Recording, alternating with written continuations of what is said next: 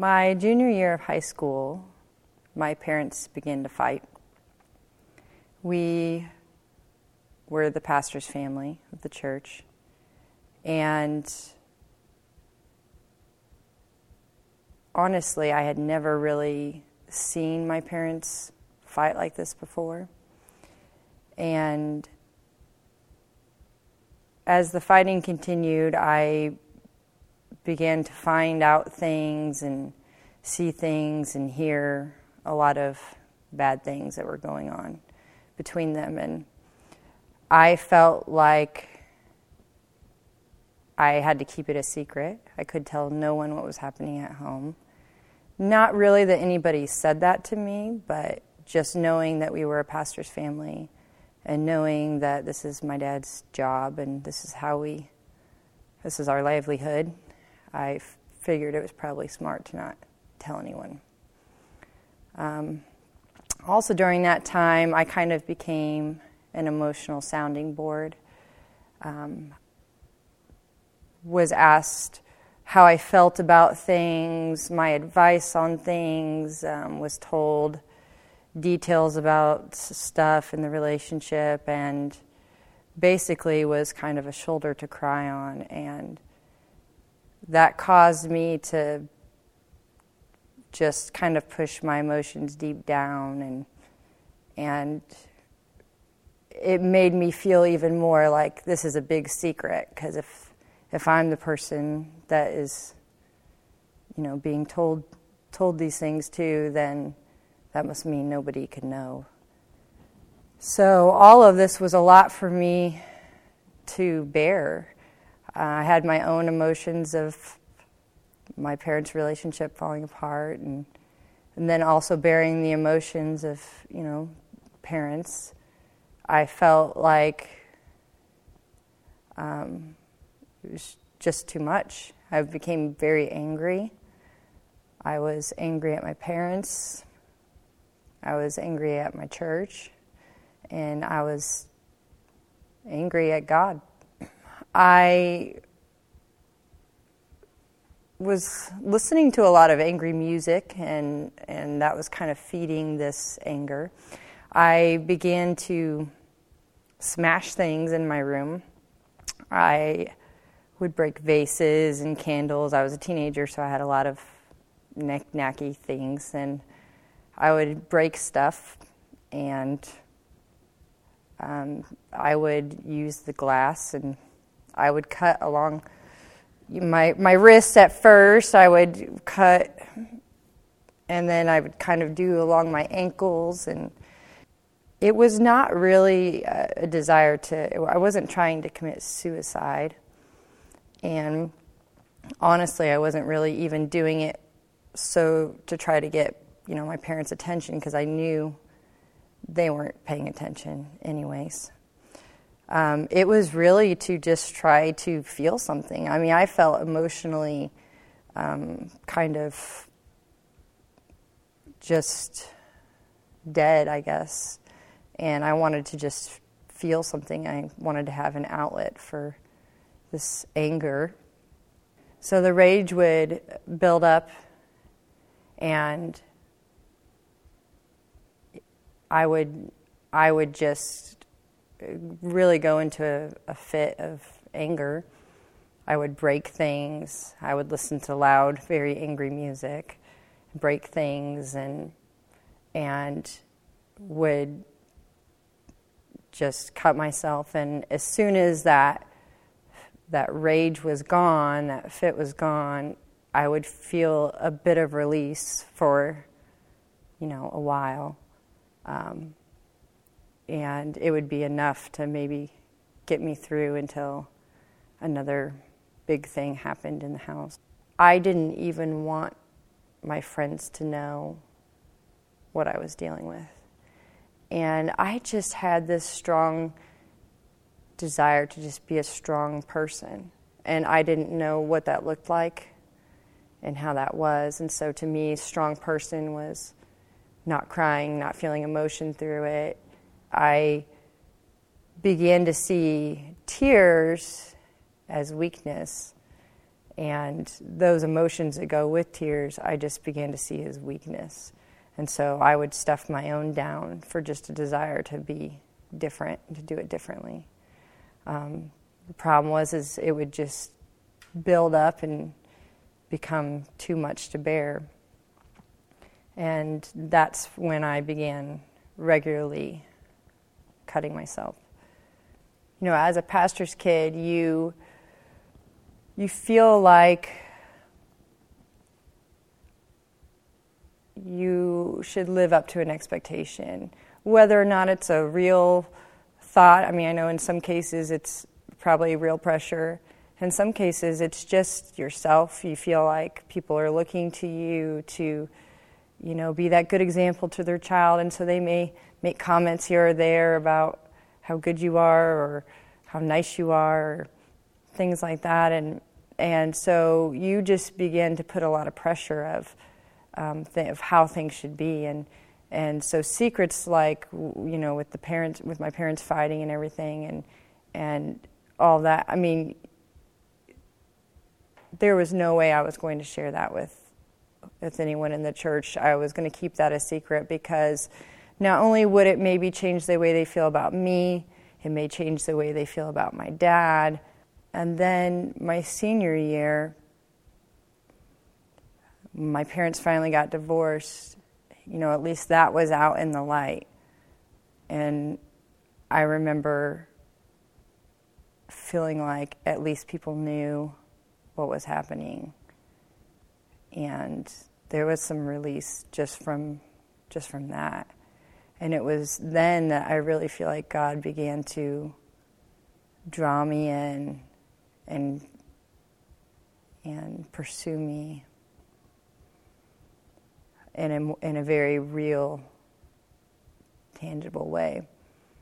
For some reason, and to this day I really don't know why, but I decided, a friend and I decided to go to another church in town for this, I think it was just like a Friday night. This missionary from South America was coming to share his story. And I remember sitting there in the church and in the, in the back seat and just feeling drawn in. And it wasn't really, I mean, I think he was just sharing what was happening in their part of the world and it wasn't really what he was saying. It was really just god's spirit was softening my heart. And he did ask for people to come up for prayer at the end for some reason. And i was like i'm not going to do that. I mean i was just kept my seat there in the back and um, but he did not let it go. I could tell, I mean, he was kind of staring me down, making eye contact, and, and um, I just knew. And he did. He came to me in my chair and said, like, he felt like he was supposed to pray for me and took me to the front. And he just began to pray over me. And um, he just prayed for rivers of life I mean, I can't even remember all about what he prayed. He had a translator with him. Um, but I just remember him praying just for rivers of life uh, to just flow through me and for me to be made new and and I just cried. I mean, that opened up all the emotions that I'd been stuffing down and and I cried and I cried and so it was that day that I felt like God I mean I can put a pinpoint to that was the day that God kind of emotionally began a work in me and I was able to cry and have tears. I mean, God broke the cutting immediately on that day when that man prayed over me, rivers of life. I mean, from that moment on, I, I didn't continue to cut myself. I felt like God really showed me that keeping things a secret it kills. It kills your emotions, it kills your relationships. Um, seeing, you know, what my mother was going through and how she chose to handle situations and things that were happening by basically not dealing with it and what it did over the years. And um, I just knew that God wanted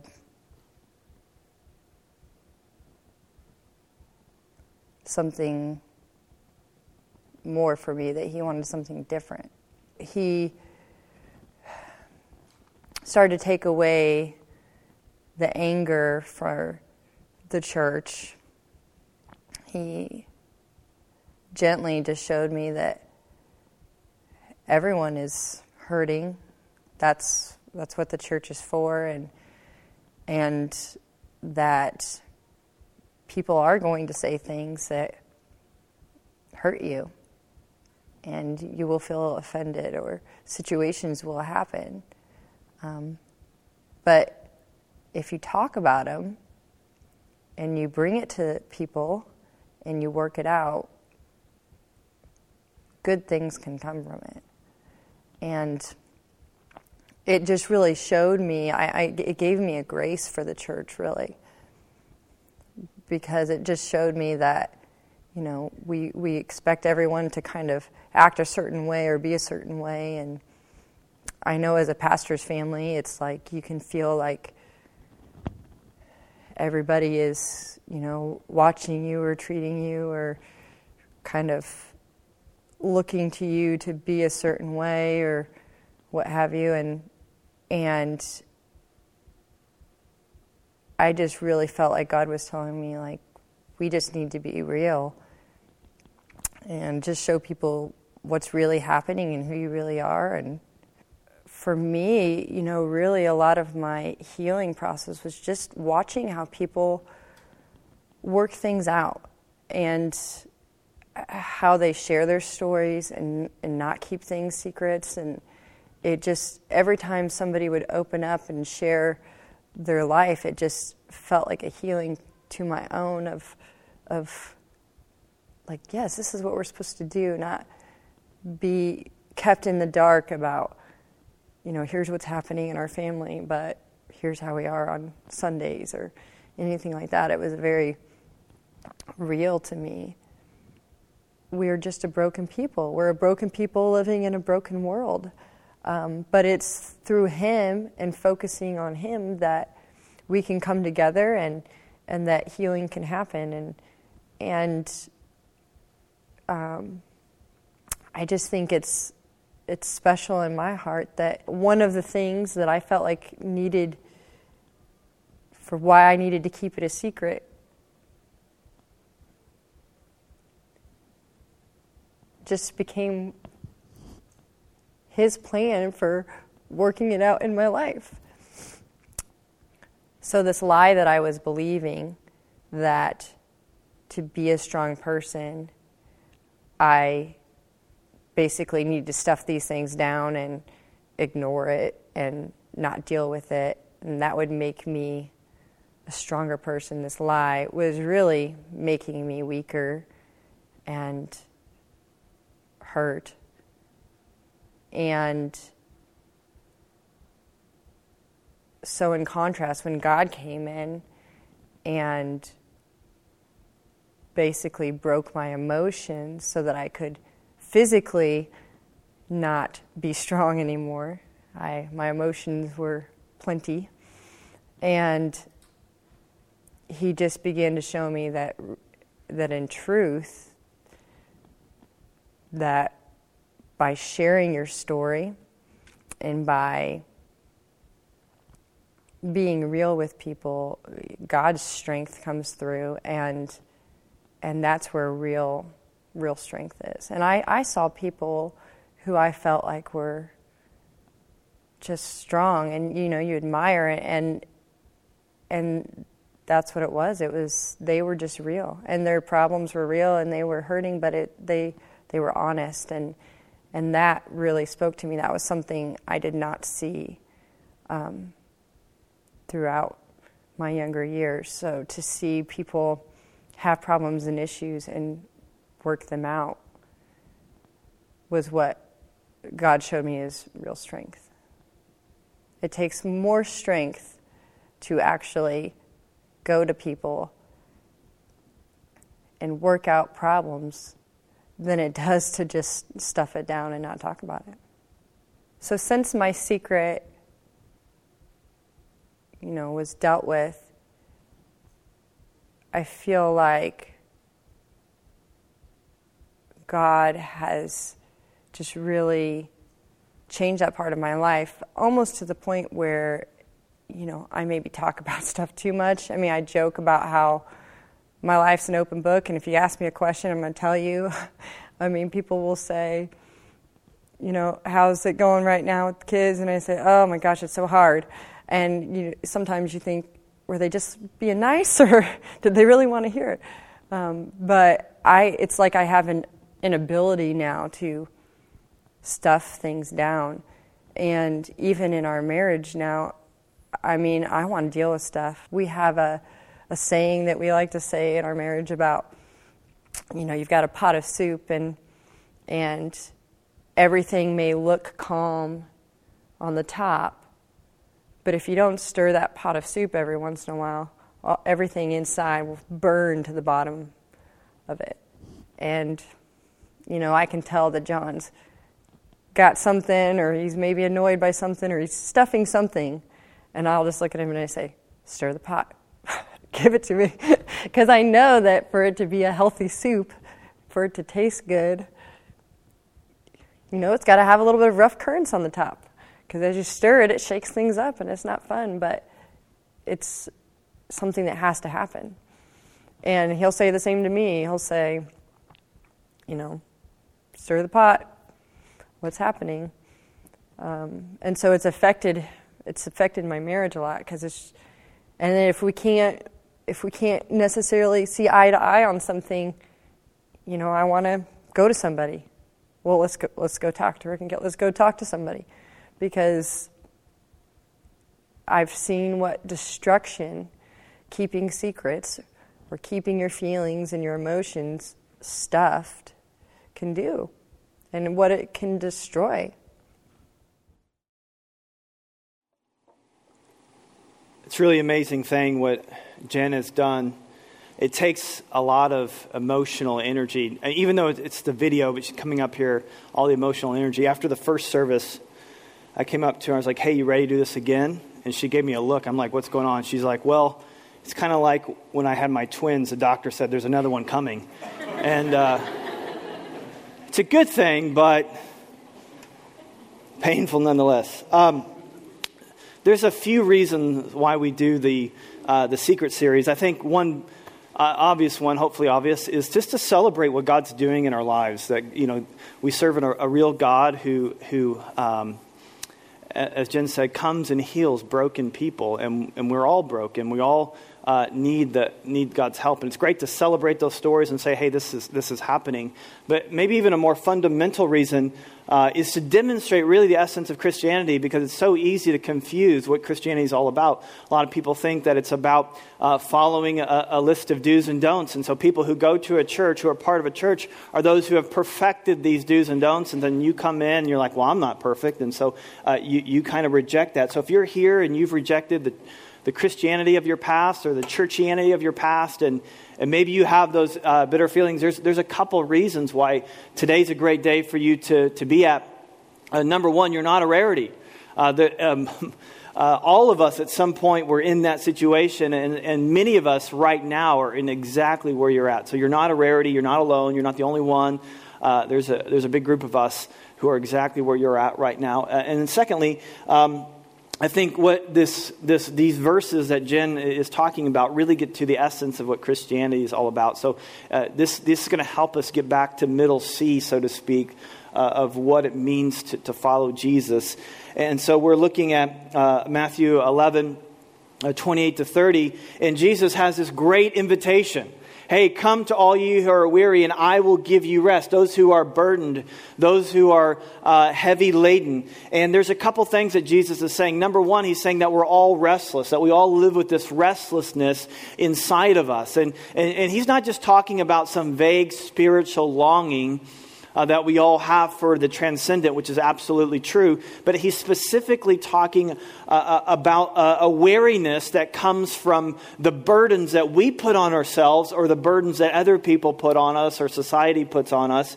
Um, and so we're all living by this visible or invisible standard, and, it, and it's wearing us down. We have uh, spiritual sleeplessness, and Scientists will tell you factually, or you may know experientially, that uh, to get r- good sleep, it's not just the length of sleep that you need, it's the depth of sleep. You need REM sleep, you need rapid eye movement sleep. Um, and um, Jesus said there, there's a spiritual REM, there's a, there's a spiritual deep sleep that I want to call you into that will, that, that's a deep calm of consciousness, of heart, of mind, of soul.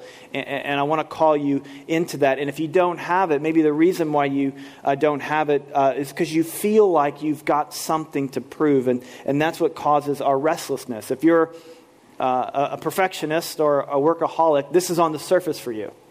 Very obvious to you. It's at least very obvious to the people around you that you are driven by a standard and, and this need to prove yourself, you know, day after day after day, week after week, month after month, year after year. But for all of us, uh, it may be under the surface, but we all live with this sense of we've got uh, something to prove, and, and we can't, and we're restless until we get there. The problem is, is you never ever, ever get there. We're, we're all, everyone's have said at some point, if I could just, if I could just have this relationship, if I just get to this relationship, then everything will be great. And you get to that relationship, and everything's not great.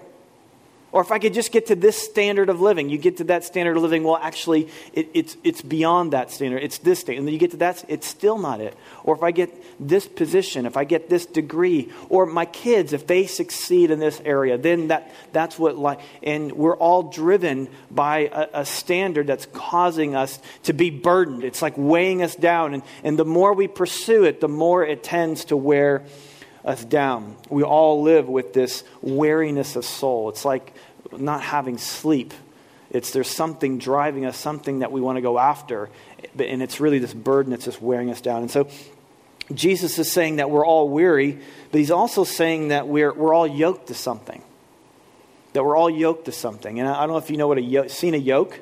Uh, if you're from uh, an urban area, you probably have to go to like an old hotel or restaurant like Cracker Barrel or something that's trying to be country or something, and you'll see those, those, those yokes. And a yoke is just a wooden beam with two um, circles on it that, were, that they would harness the beast of burden, the, the, the, the animal, or sometimes the person.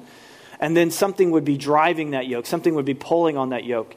And um, and th- this yoke, if you're, if you're in a yoke, you, you are controlled by uh, the, the, someone or the something that's, that's driving that. And you're, you're a slave uh, in this yoke. And Jesus is saying that, that we're all yoked to something. So, for example, you could be yoked to a, a job, you could be yoked to your career. And so it's about career success and, and achievement you know you may be a type a and this is just this is you're living for your career and it, and it just steers you it makes every decision for you it makes uh, yeah, it just makes every decision. It, make, it just drives your emotions. It drives your relationships.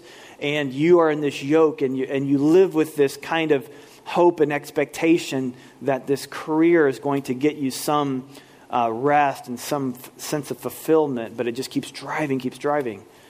Or maybe it's a relationship, even a marriage relationship. Now, there's, there's one sense that we, we are yoked to the one, to our spouse, to the one we're, we're married. It's a very, very good thing. But if you make it an ultimate thing, it's, you could be yoked to this. So it just depends upon how your spouse is doing.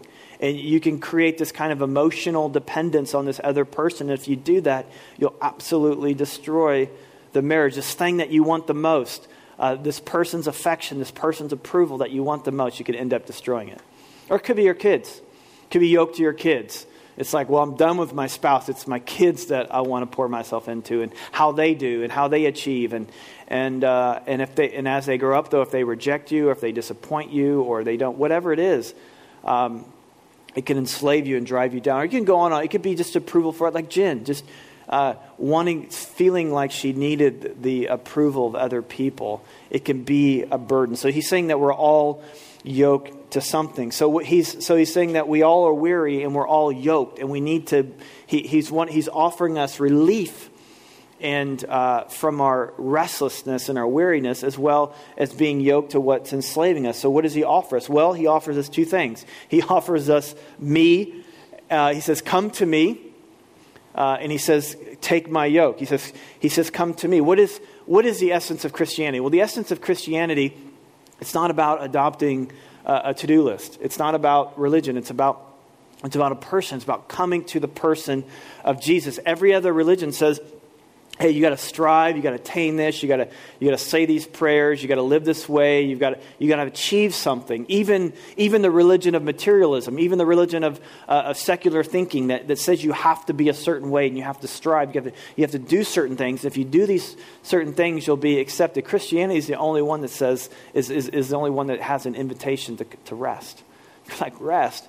How can I rest? I've got bills to pay. I've got relationships to develop. I've got um, you know, I've got to mow my yard. I, I, got all these things I got to I got to achieve. I got to do. I've got to stay in shape. How can I rest? Well, here's how you can rest.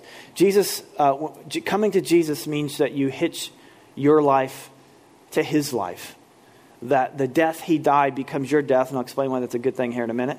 And the life that He lived becomes your life. Um, and we, we need to share in his death, meaning there, there's something about us that needs to die. Um, there's a reason why you feel guilty. Um, do you know why you feel guilty? Because you are guilty.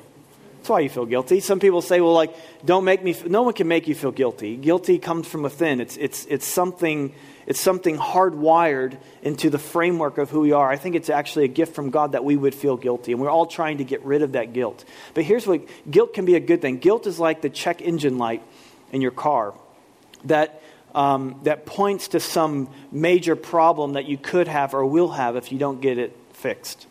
What is like a minor annoyance, seeing that little orange thing, and I don't know if yours beeps or not, but that's even worse. But what could be a minor annoyance be, could become catastrophe. It could be death to your car. Well, guilt is it's as bad as it feels now is pointing to a much, much, much uh, graver reality than you could possibly imagine. And there's something that God's put within you to let you know that something needs to change.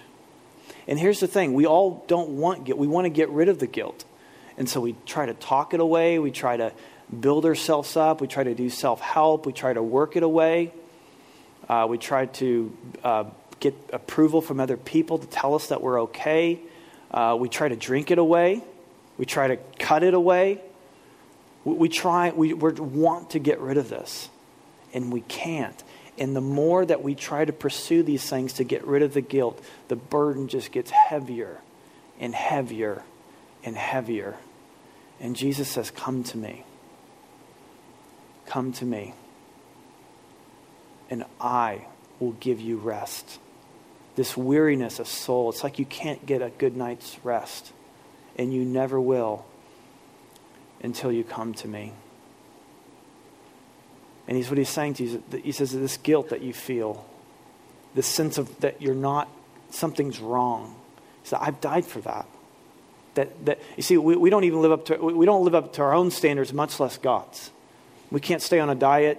We, we can't do anything that we aspire to do. We don't even match our own standards, much less the standards of a holy and perfect God.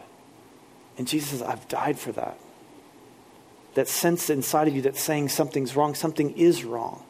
And I've come to fix it. And this is how it is. I've died, I've died in your place. Not only, not only this death that I've died, that you, you can have this, this sin and you killed, but the life uh, that I have, I want to give to you. So when you wake up in the morning, you're like, well, thank you, God, for forgiving me of yesterday, but today I've got, you know, you give me a clean slate. Today I'm going to be, today I'm finally going to be the person I'm supposed to be. No, Jesus says, no, no, no. You'll just mess it up. Don't, don't go there. I, the life that I'm going to give you my life, which means the approval that He has from the creator of the universe, his Father in heaven. He has ultimate approval. I'm going to give you that approval. So you don't have to prove anything today. You can kick your feet up, you can relax, you can, you can relax. No one else treats us that way. You better get to work. You better make me happy. You better do this, you better do that. Jesus is the only one that says, Hey, come to me and you can rest. I, I've done it all for you. So we come to Jesus. And secondly, it says that he says, Come and take my yoke. Now, at first glance, this seems like an oxymoron. He's saying, All of you who are burnt out by life, I've got another yoke for you. I'm going to pile it on. And that's what a lot of us feel. It's like, man, I already, I already feel like a, a loser. I already feel burnt, burnt out and heavy. I don't want to go to church and just, you know, heap it on that much more.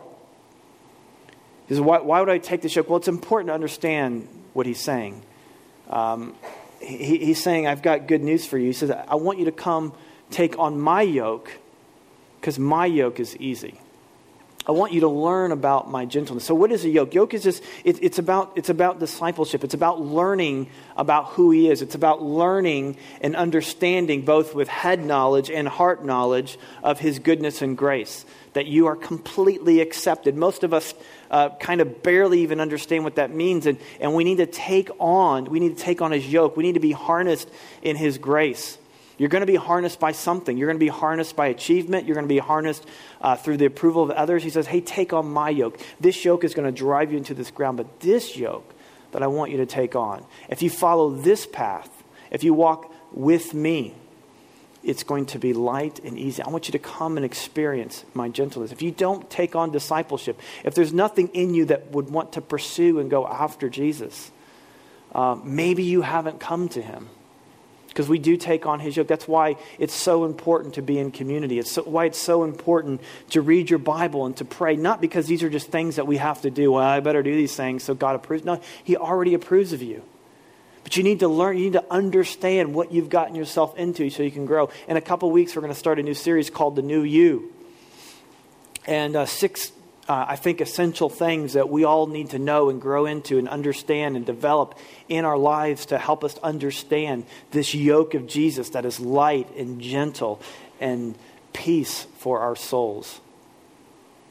And um, it's so important that we can. I mean, I was just encouraged, just even today, because I, to be honest with you, I've not felt um, this past week and really the past few weeks, I've, there's been a restlessness in me. I mean, Jen asked that, said that to, uh, toward the end, or sorry, when she stood up here on stage, she said, she goes, you know, when I, when I find that I'm in a place of, of a burden or I find myself being restless, I know that something's gone off because that's not what Jesus invites me into. And it's like, yes and amen. I felt, though, that restlessness this week. And I just had a brother come up to me. It was so awesome.